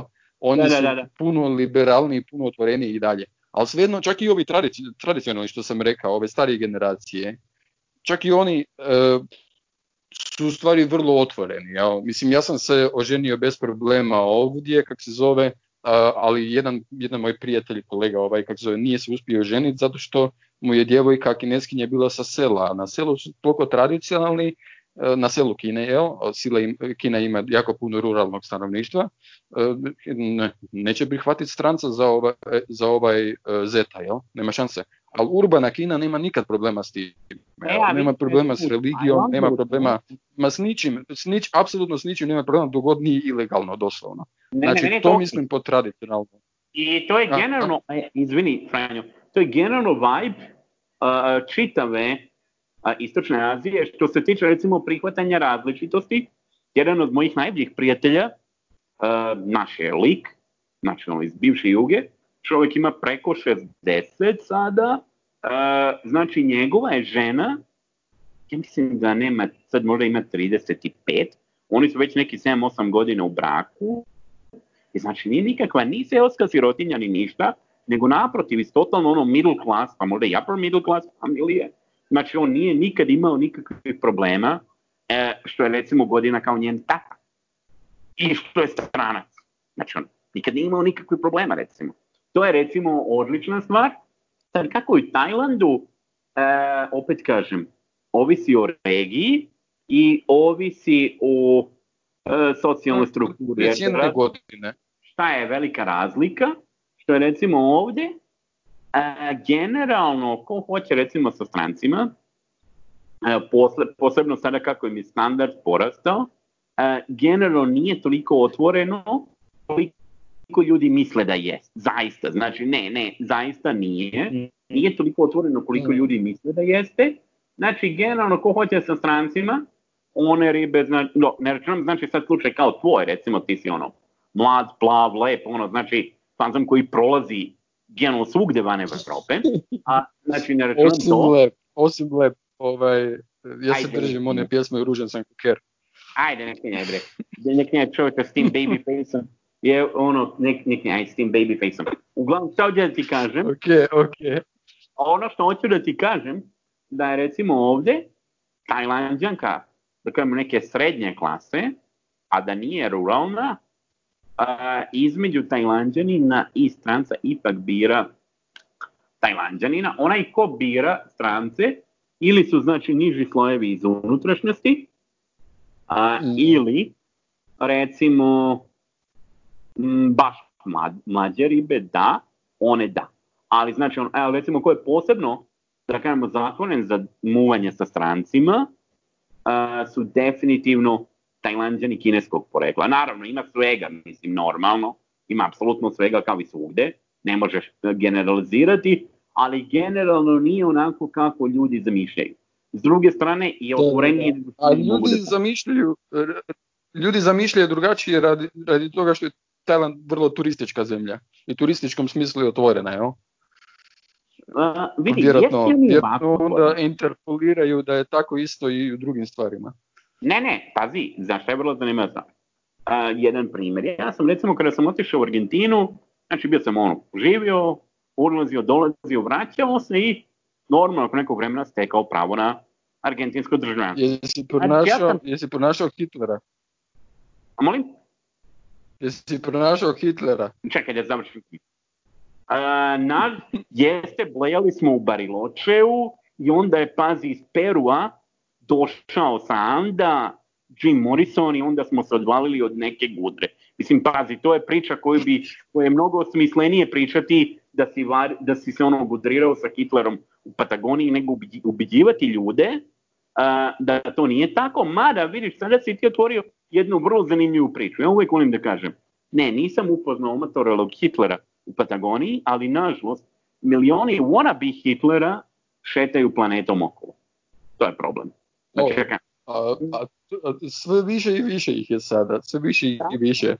Da, to, to je kako se zove ne, ono, uh, Anti-Defamation League, Anti-Defamation ja, League, znaš ADL, sigurno. Da, uh, uh, oni su baš prošle godine, da, malo digresija o, o našim uobičajenim temama, Ali baš prošle, da, ja mislim da su prošle godine imali kao objavili podatke o te trenutačno najgori antisemitizam na zapadu od kad se mjeri, od kad oni mjere, jel? Najgori, da. to je bilo ono, to je bilo oko godinu dana nakon onog napada na onog sinagogu. Da, da, da, a uglavnom šta ću da kažem, poenta je, da, recimo ti, recimo, ajde jedan primjer, u Argentini, znači bio sam, dobio državljanstvo, na ono, jezik govorim manje više na native nivou, A, I recimo ja sam znači za njih i pravno i, so, i društveno Argentinac. Znači, Argentinac. Mm. I recimo u Aziji nikad nećeš postati kinez ili japanac ili tajlanđanin, ali da. oni će tebe da poštuju kao gosta i kao stranca. Znaš. Da. Tako da je to meni totalno to je, to je. Znači, ovo nije Argentina, gdje ti možeš postati Argentinac ili Amerikanac ili šta god. A, ne, ovdje znači ti nikad nećeš biti to, ali ćeš biti maksimalno poštovan. Tako je, upravo to, upravo to. Ali u principu ja kineza učim kineski jezik, ja kineza učim kinesku povijest, ja kineza učim uh, kineski, klasični kineski jezik, kineza učim igrat kineski šah, tako da Mislim, po mogućem sam veći kinez od, od ovaj... to je generalno svugdje da outsideri koji se posvete nečemu, da stvari bolje poznaju. Normalno, ali doduše oni su imali kulturnu revoluciju pa ih je to jako unazadilo. To, to se mora E, to je bilo zanimljivo ja, ja, ne bi bio baš toliko dobar da, da nisu da, da, da Mao, Mao Zedong nije, nije uništio sve ovaj... Franjo, koji je tvoj pogled na kulturnu revoluciju? To, to je bila jedna ogromna grozota. E, to je bilo, mislim, Mao Zedong se hvalio time ovaj, e, da je poput prvog cara e, Kine, postoji legenda o prvom caru Kine koja možda, možda nije istinita, da je žive konfucijan se dao žive zakupat. Ali Mao Zedong je zadnje masovno paljenje knjiga nije bio tokom Hitlera ili Weimarske republike, bilo je tokom Mao Zedonga. Ja sam ekstremno protiv paljenja knjiga, da se razumijemo. Mislim da je gore, da je gore zapaliti knjige masovno nego ubiti čovjeka. Odno. E, knjige su vrlo bitna stvar. Ali uglavnom tada su mlatili, mlatili su profesore su učilište, ukinuli su obrazovanje e, skoro 10 godina ili 10 godina potpuno. Znači resetirali su sav socijalni ljudski kapital, svo znanje sve su resetirali, e, sve su uništili, znači ove konfucijanske vrijednosti o tome koliko je učitelj bitan su ponizili, ponizili su. Čuo sam priču od jednog kanadžanina koji je oženjen za kineskinju, sorry, čuo sam priču od kanadžanina koji je oženjen za kineskinju, ona, ona, nju su mlatili klinci na igralištu zato što je tata profesor na sveučilištu, a Bog zna kaj je tati bilo ili preživio uopće. U kulturnoj revoluciji je Xi Jinping ova strana, starija sestra umrla, a otac završio u zatvoru doživotno. Ali Xi Jinping je na kraju završio vođa, ovaj vođa partije, e, zanimljivo. Što, čak i kuga u Europi koja je pobila pola, pola populacije, 50% populacije Europe, je navodno je doprinjela renesansi, ja? Pozitivna strana kulturne revolucije je to što je napravila generaciju, znači roditelji od ljudi od, od ovih eh, otprilike, otprilike ovaj kao moj, otprilike tvoja generacija ljudi, otprilike tvoja da, generacije. Znači ne, ne, ne, ne baš 50, 60, to je malo drugačije u Kini, je ekstremno mentalno jaku generaciju. Generaciju koja, koja može preživjeti praktički bilo šta. Oni kažu, mi smo u to doba črku, eh, to znači jesti jesti gorčinu. Jel, mi smo jeli gorčinu u to doba. To su, to su, oni su ekstremno, uh, poput Japanaca prije, ne znam da su Japanci danas takvi, ali za Japance postoji uvijek ona, u najstresnijim situacijama nekako se osjećaju najmirniji i najstaloženiji. To se vidi kod tih kineza koji su... Izrael. Jevreji. Jevreji su ti od mm-hmm. Izrael odličan primjer. Na primjer, najbliži primjer da I oni su cijelo vrijeme u, u, stanju nekakve prijetnje, pa moraju biti isto. Upravo to toga, da, da. Naravno. Raketa Znači ti misliš da je, pa ako možemo reći, da je kulturna revolucija zaista poslužila kao određeni reset i kao određeni filter. Tako je, tako je, da. To je malo socijalno darwinistički, ali, ali gle, e, ja, ja sam vjernik i vjerujem u Leibnica prije svega. A Leibniz je rekao da je ovaj svijet najbolji od svih mogućih svjetova. Znači što god da se dogodilo imalo je neku, neku svrhu kozmičku po meni. Znam da ovo zvuči malo ludo, ali, ali uh, Leibniz, meni ne zvuči ludo. Sve, sve E, e, e, pa kužiš, znači, znači ako je kuga uspjela pobiti 50% ovaj čovječanstva, mislim čovječanstva, zapada, 50% zapada, a možda doprinijeti renesansi kako se modernoj znanosti, kapitalizmu i svemu ostalo što se kasnije razvilo u novovjekovlju, ovaj, filozof, mislim filozofi koji su razvili, matematičari, ako je Kuga to uspio napraviti, jedino, jedino svačam još holokaustu u široj slici, ali za većinu zla na svijetu mogu vidjeti mogu vidjet da ima neku svrhu, znaš ono što želim reći. A vjerojatno i holokaust je neka lekcija za nas, isto ovaj, kako se zove, E, jer, jer takvo, takvo nešto ovaj, kako se zove na toj razini da je čovječanstvo sposobno napraviti, A, to je isto je, jako puno otkriva od prirodi, otkriva od prirodi puno. A, sorry? Što se tiče holokausta, bojim se da je lekcija koju ljudska vrsta nije naučila. To se bojim. A neke generacije su naru, naučile, ali nakon tri generacije onda zaborave. Možda. E, Možda ja to mislim problem. da je to jako validno. To je jako validno, da. da se slažem. Da, Uglavnom, da. ja mislim da bi sada bilo... Moguće, moguće, ali ja mislim da sile, da, da su trenutno sile koje, koje drže pod kontrolom ovu tu reakciju, a gleda, to je sve na Facebooku, 4chanu, društvenim mrežama, preko mema i tako dalje se širi. Sav taj anti, antisizam sada ponovno. Naravno. mislim da sve to mislim to je, to je normalna kontrareakcija na ovu političku korektnu kulturu koja se razvila a, i ekstremna kontrareakcija, ali mislim da će s vremenom s vremenom, kak, kak se kaže, njihalo, jel, pendulum njihalo, će se zaokrenuti u drugom smjeru. Sad, sad ide previše prema desno, jel? I doće, doseđe će neki vrhunac desnoga, ali, ali neće nikad opet biti uh, ni slično tako, jel? Mi, mislim, da, mislim da je lekcija ipak za čovječanstvo i hladni rat isto, ja. hladni rat isto, mislim da je lekcija ja. učena isto ja. holokaust, hladni rat i holokaust mislim da je za Uglavnom hvala ti na ovom uh, prvom gostovanju ti imaš evo ujedno i pri, prilika za besplatno obaveštavanje, oglašavanje. Ti koliko znam imaš firmu ili dve firme gdje posreduješ između Kine i Hrvatske ili u širem kontekstu Kine i Evrope i druga ti je mm. gdje pomažeš našim ljudima da nađu zaposlenje u Kini. Pa možeš i o tome nešto. E, to je u stvari jedna firma, da. Počelo je kao jedan projekt, samo pronađi posao u, e, u Kini, Facebook stranica, ali kasnije kad sam završio jutarnjem listu i na indeksu i to, jako puno poduzetnika mi se javilo za izvoz ili uvoz. I onda sam tu vidio priliku i shvatio da je bolje fokusirati se na to, e, a tadašnji partneri nisu pronašli zadovoljavajuće poslovi, iako smo skupili preko 200 CV-a, od kojih je barem 50 bilo briljantno. I onda smo napravili taj pivot da da uključi i biznisa u to. Znači da bude i business to business i business to uh, uh, normalne ovaj fizičke osobe, ali ovaj, da, da, kao klijenti.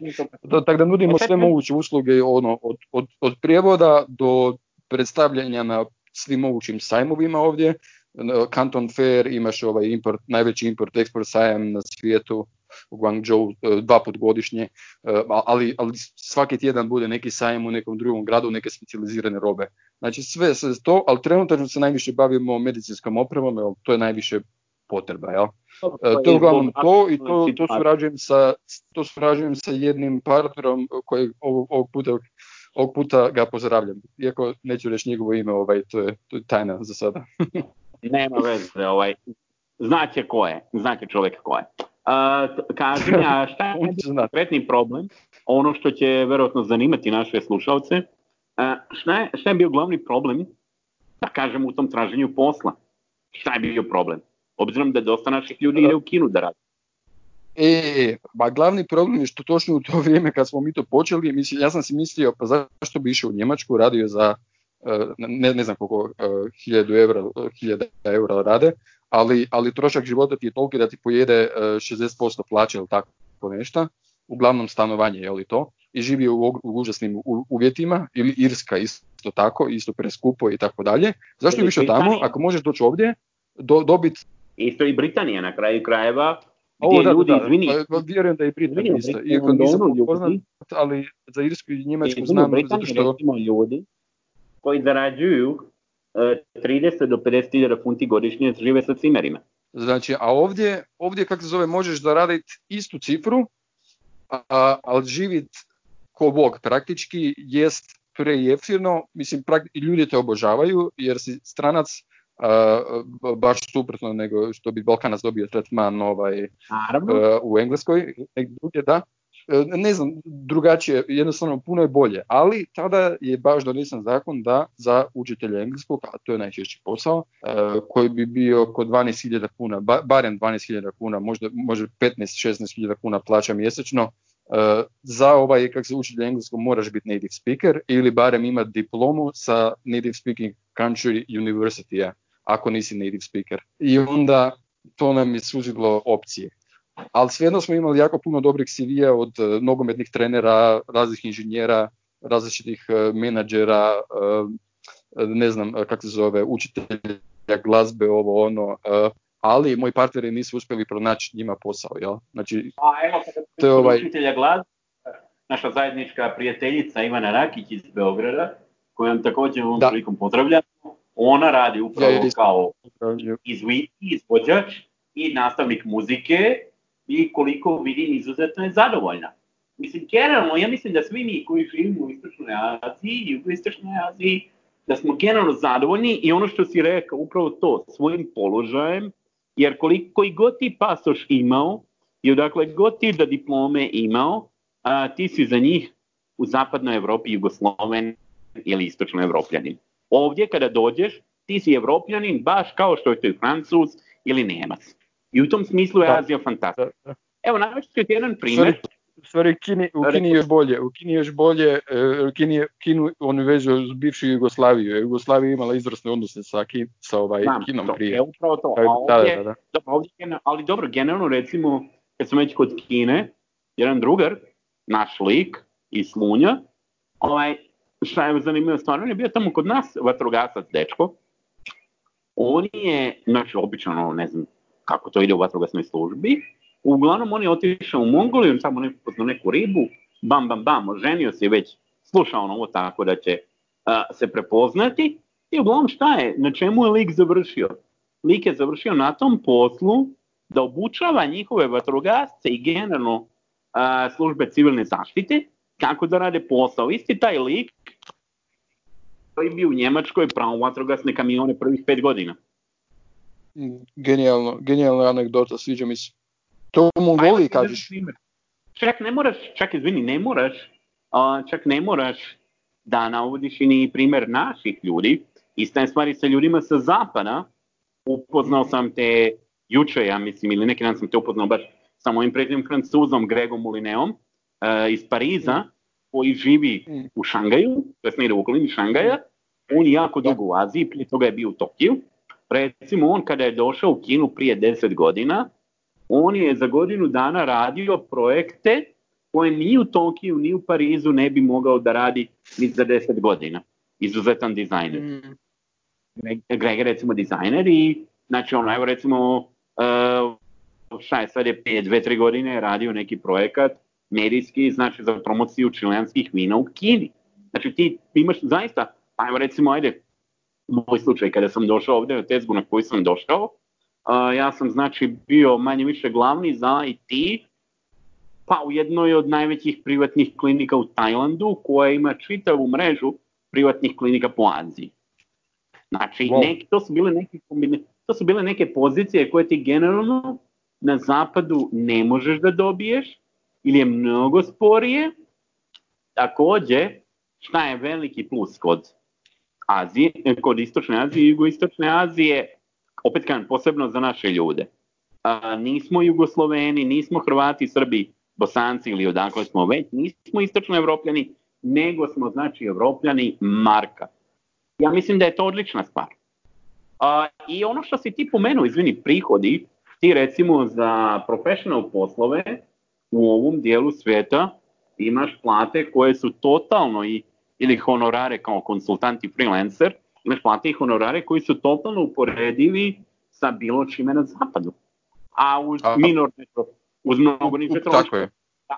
Izvini, ja ne znam da. grad e, od 15 miliona stanovnika koji nije, kažem, rupa i da nema problema s kriminalom i tako nešto, gdje ti za 200 do 500 eura možeš da nađeš više nego pristojan stan. Da li, da li postoji mesto, najgori take away u Londonu, ne možeš da jedeš za jednu funtu. U Bankoku ti možeš da biraš te da kažemo brze i ulične hrane za, za recimo, ajde, dolari. Tu se, tu se mislim radi o, o širem uh, makroekonomskom shiftu, čini mi se, jel? Pomaku, da. Jel, jel, ja isto primjećujem jako puno Amerikanaca i Kanadžana ovdje, koji su presretni i koji pa, zarađuju mene, više nego ovaj što bi tamo zaradili. Mene, izvini, ovaj I još put, lakše žive i ugodnije i, i imaju svoj stil života poseban. Reci, reci. O, mene je recimo sad baš u Tajland doveo, na početku zbog koje sam došao, doveo me prijatelj i poslovni partner kanadjani. Kom ne pada na pamet da se vraća u Kanadu. Znači ja sam ovde mm. došao ono, pa pazi recimo u firmi u kojoj sam radio kad sam došao, a recimo ja sam bio jedini iz istočne Evrope najbrojnija zajednica su recimo bili Irci. Znači ono, nije to znači sad, da, da, da, znači gomila kanadjana, holandjana, ne znam čega sve ne, tako da da, a ovo recimo, kada dođeš ovde, a to se posebno primeti pre, kod učitelja, da imaš mnogo bolji položaj. Evo, pitam poznanicu iz Južne Afrike, a odrasla u Londonu, i tamo je radila, znači, no, kao nastavnik u srednjoj školi, na ekvivalent recimo nastavnika u srednjoj školi kod nas, si ti došla ono iz Londona u Bangkok. A vidi, kaže, ovde mi, kaže, učenici ne nose noževe na časovima. Nikome, kaže, nije Mm. prebio. I razumeš, znači, iako ona ovdje možda ima, ne znam, 20.000 funti, nije puno imala više ni u Londonu, i pritom ona ovdje ne deli stan sa njih troje, nego ima svoj Mhm. stan koji je u totalno cool delu grada, znači ono, super. Tako da zaista ja isto mislim da nije to sad više pitanje ono što naši ljudi često imaju predrasude i možda je to glavni razlog zašto sam ja ušao u čitav ovaj projekat sa peripatetičarem je upravo to da našim ljudima, zato sam izabrao da budem na srpsko-hrvatskom, da našim ljudima predstavim neki svijet koji nije Njemačka, Švedska, Kanada, Australija. Amerika. Da, Znači da da. Amerika, Ljudi, da, da. možete raditi nešto drugo od voženja kamiona u Americi. Možete ljudi, E, ne znam, i ako ste profesionalci, ne morate ići u Štokholm ili u Frankfurt, možete se jako fino uklopiti u Bangkoku ili Tajpeju ili u Pekingu. Razumete, znači, to mi je Mm. bila čitava ideja iza ovog projekta i, kažem, zato sam i Mm. ušao. Zato sam i ušao i Svaka kada čast na tome, svaka čast na tome, ja nisam imao pojma da ti je to ideja, ali svaka čast na tome. Mislim da je to jako, jako dobra stvar. Prvo, a Jer kao meni je- drugo, promoviraš moj biznis. Promoviraš moj biznis, pa moram, moram te pohvaliti. A nemaš problema, vidi, a nemaš problema kad smo već kod biznisa, sada kada se otvore granice, moram da ti flipnem moj CV, ono, kao tako da ono, E, kao, to, to da.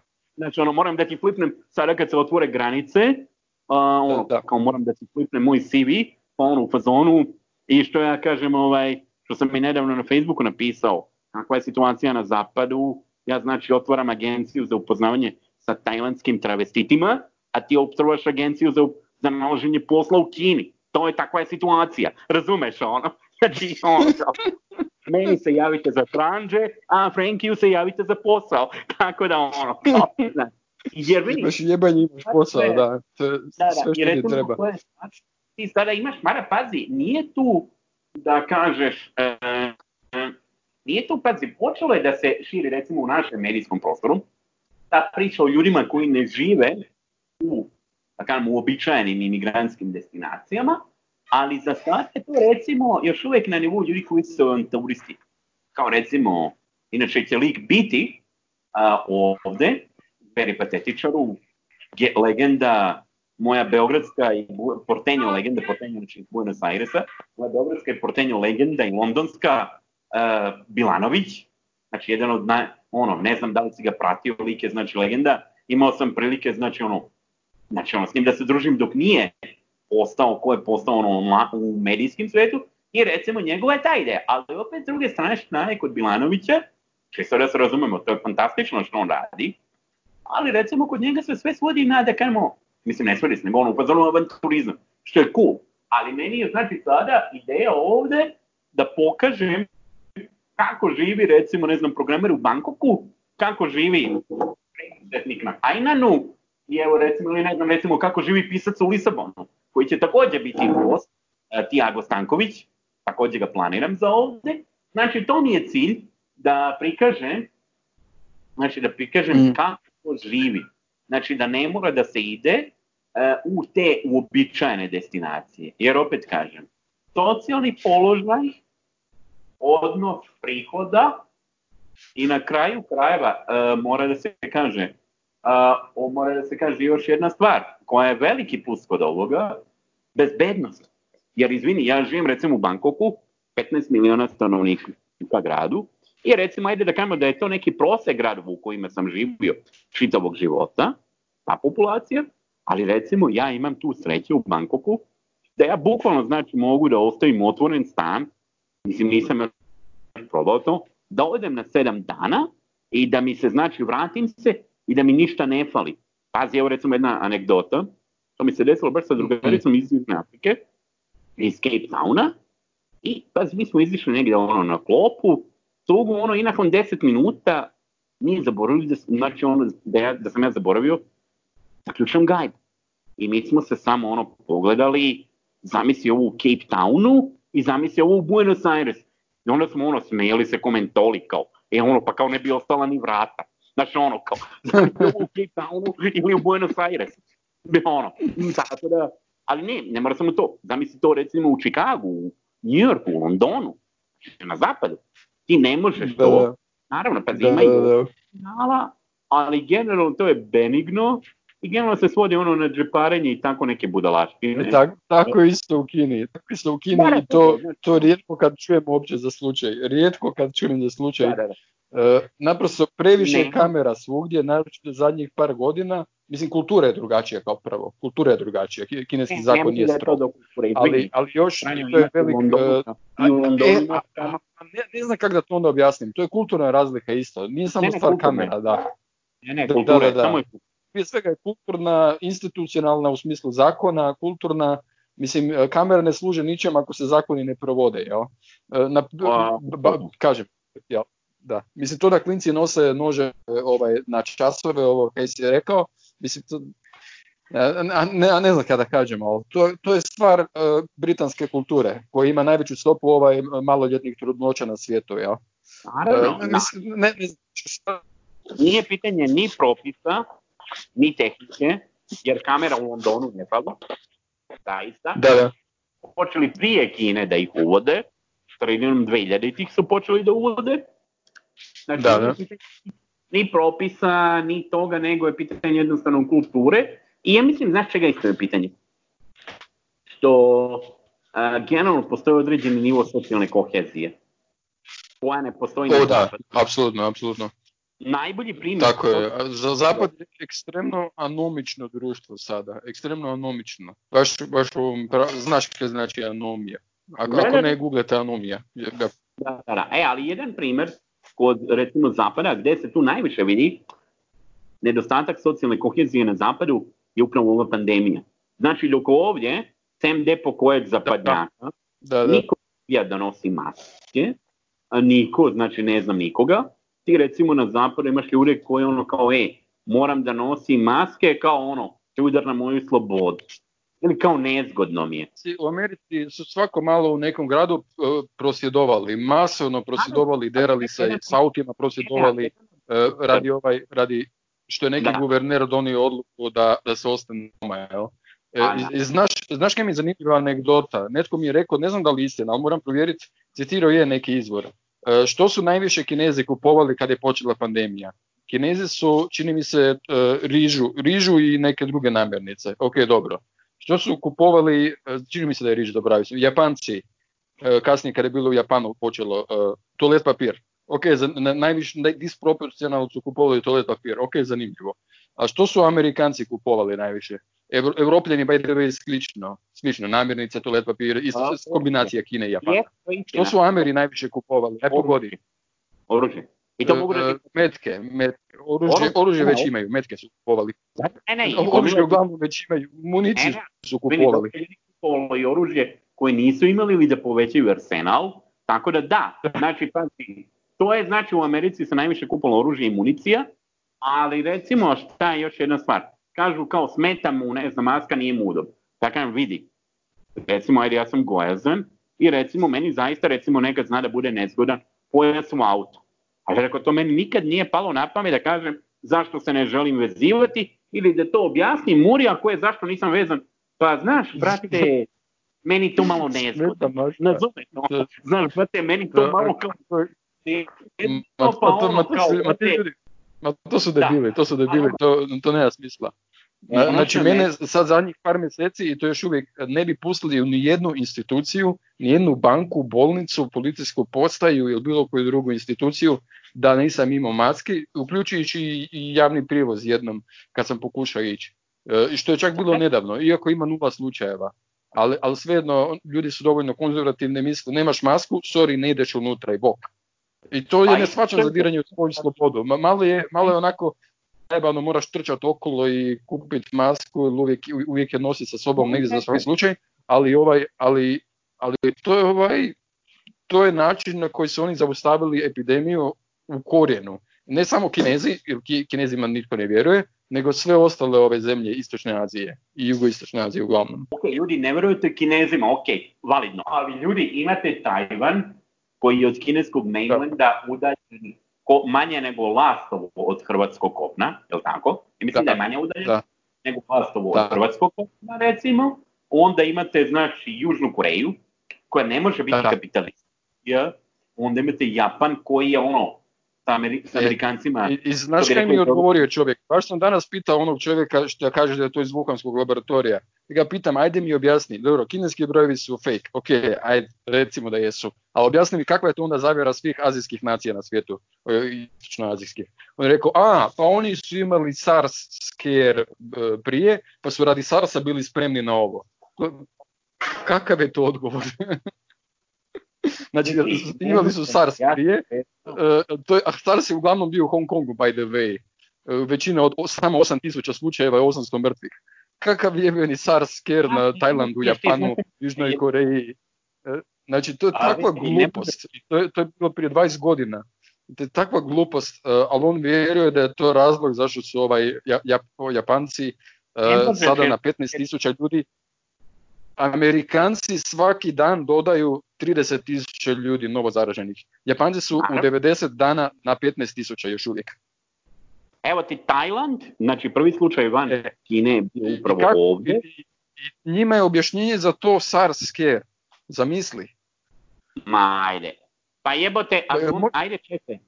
Čekaj, ja verujem da pro, ajde ne znam za ove ostale, recimo ajde u Tajland, da onaj tamo neki radnik nema ni pojma šta je SARS, jeboga ti. Kako on može da se uplaši kad ne ono što no, najverovatnije ti ne Razumeš ono? O, SARS, o SARS su zaboravili dok, dok se nije ovo dogodilo. Ne veze sa SARSom, pa, nego sa kulturom. Drugačija kultura, drugačije institucije, drugačija vlada. To je to. Drugačija birokracija. To, je to. To nema veze sa, uh, znači sa, da kažemo, sistemom uređenja, E, sa ekonomijom. Da ima, mislim da ima e, sa sistemom zato što konfucionizam ti određuje birokraciju kakva ne, ne, je. Na nego ekstremno su meritokratske, ekstremno su meritokratske birokracije. Ne, ne, gle, gle, slušaj, vrlo jednostavno. Ti ako radiš u američkom CDC-u, imaš tu i tu diplomu, ti u privatnom sektoru možeš zaraditi dvije nule više, kako kažu, dvije figure više plaće u godišnje. Pa zašto u CDC-u? Jer si idiot, jel? A u Južnoj Koreji ti to radiš, kao prvo, razlika nije toliko velika, jer nije, nije toliko jak kapitalizam, razlika je možda jedna nula, znači deset puta manje zarađuješ, ali ti to radiš zato što je tebi čast biti u državnoj službi. Jer državna služba je svetinja po konfucijanizmu. E, razumiješ? Odličan primjer, oprosti, odličan si primjer naveo sa državnom službom. Mm. Recimo u Tajlandu a, plate u državnoj službi su takve da neki, da kažemo, niže rangirani referent u državnoj službi ima manju platu nego recimo ona tamo što radi u trgovini, znači u 7-Elevenu na kasi. Pritom ona, mm. da bi se zaposlila u 7-Elevenu, dovoljno je da ode kod menadžera i kaže, evo ću da radim, a da bi se zaposlila, znači ta riba u, u, kao taj neki, ne znam, državni referent, ona mora, znači, da sprema neke ispite dve godine fazon. Znači, ali šta je? Da, da, da, da, da. Znači, to, a, čast da služe zajednici. Znači.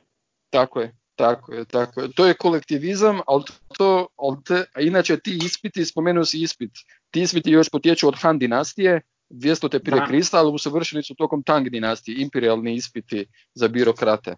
Ovaj, to? E, za ma, mandarin, ne, mandarin to znači, ti birokrati.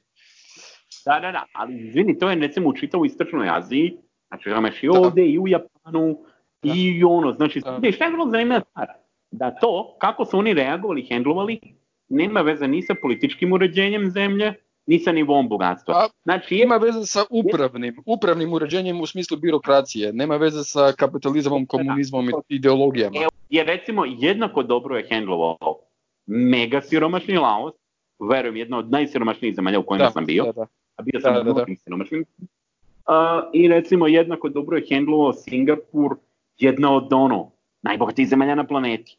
Znači, da. jednako Znači, ono, nije bilo neke razlike. I Vjetnam, Vjetnam je isto vrlo siromašan komunistički, uh, Južna da. Koreja vrlo bogata antikomunistička, opet jednako dobro. Mislim, i kako to objasniti? Ljudi, ljudi uvijek govore, a komunizam je kriv, ovo je Černobil, ovo ono, stavljaju to u komunistički. Kakav, to su prije govorili često da je ovo Černobil, jel? Je se sjećaš toga narativa? Prvi mjesec. Pa ne, Černobil. A gdje se dogodio Černobil? Sad je 4,5 milijuna ljudi, od toga 4,4 svi na zapadu.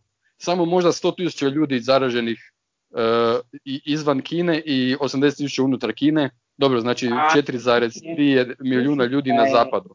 Gdje je onda Černobil bio? Gdje je Černobil bio točno? Ja mislim da je taj sad više od 100.000, jer u Singapuru sad imaš recimo outbreak, ono, zaista u ovim gasbajterskim spavonicama, ali Aha. generalno broj nije više od 150.000 u čitavoj Aziji. Da kažemo isto, istočno od Indije. Ono, da, da, da, nije više od... Da, da. Mm, ok. Tako je, da. Hvala ti, brate, što A si bio. ostalo 4,5 milijuna cijeli svijet kad pogledaš. Znači, suludo, suludo, ja. A prije su govorili da je ovdje Černobil i da je to greška komunizma jer komunizam je nesposoban i uvijek e, i, i, i komun... moj prijatelj Ratko Knežević e, koji pozdravljam ovim prilikom, on je govorio Kina ne razumije, u to vrijeme je govorio, to je bilo puno, puno prije nego što je došlo u Ameriku. Govorio Kina je komunistički sustav, ne razumije krizni menadžment i Kina će propast radi ovog virusa. A, to je govorio. To je govorio dva mjeseca prije nego što Dow, Dow Jones pao 10.000 bodova ovaj, u par tjedana. Pozdravljamo tvoga Ra, Ratka Kneževića i mog Petra Eraka. Svako ima svog crnogorca udbaša. Znači pozdravljamo Ratka Kneževića i Petra Eraka ovom prilikom. Ovaj, evo, crnogorci naši udbaši. Uh, šta sam teo reći, znači ovaj, uh, Ratko Knežević i generalno ti, pazi, to je čitava, da kažemo to, uh, sinofobna, kažem ti kao što sam ovog drugara, znači znamo se dugo, dugo, dugo, iz Buenos Airesa, Englez rođen u Buenos Airesu, znači ja sam njega blokirao, zato što je počeo da jede neka govna i onda kaže, kao, pa kako, ko je njima, kaže, to dozvolio, ono kao, zna se kao šta su belci. Ja sam njega blokirao, znači čovjeka koji je ono odličan, mislim, realno odličan lik, razumeš, mislim, realno, jer pazi, i to je jako lepo, Paja Močilac je baš to uh, poentirao, Kaže, oni se boje da njima kinezi ne rade ono što su oni radili kinezima. I to je Pavlo Močilac divno Apsolutno, apsolutno. Boje, boje se, ali, ali eto, točno to se dešava. Imaš opijumske ratove prije, kad je 90% muškog stanovništva ovaj Qing dinastije, kasne Qing dinastije, bilo naviknuto ovisno opijumu. Znači praktički polumrtvo je bilo. A sad imaš opijod crisis u Americi sa fentanilom koji se uh, krijumčari iz Kine. Ja? Tak, ovaj, da. sintetičkim opioidom, fentanilom, zna, A, zna, ono, oni koji znaju, ono, oni koji ne znaju googlaju.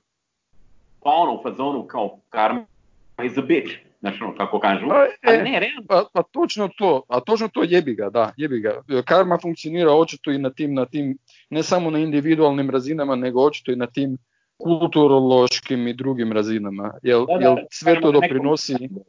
Hvala hvala ti i sve najbolje. A vama, dragi slušatelji, hvala na pažnji, hvala što ste trpili e, mene i Franju. Nadam se da vas nismo pretjerano smorili, a ukoliko ste dovde došli, onda vjerovatno nismo vas pretjerano smorili i sve najbolje. Do sljedećeg izdanja Peripatetičara.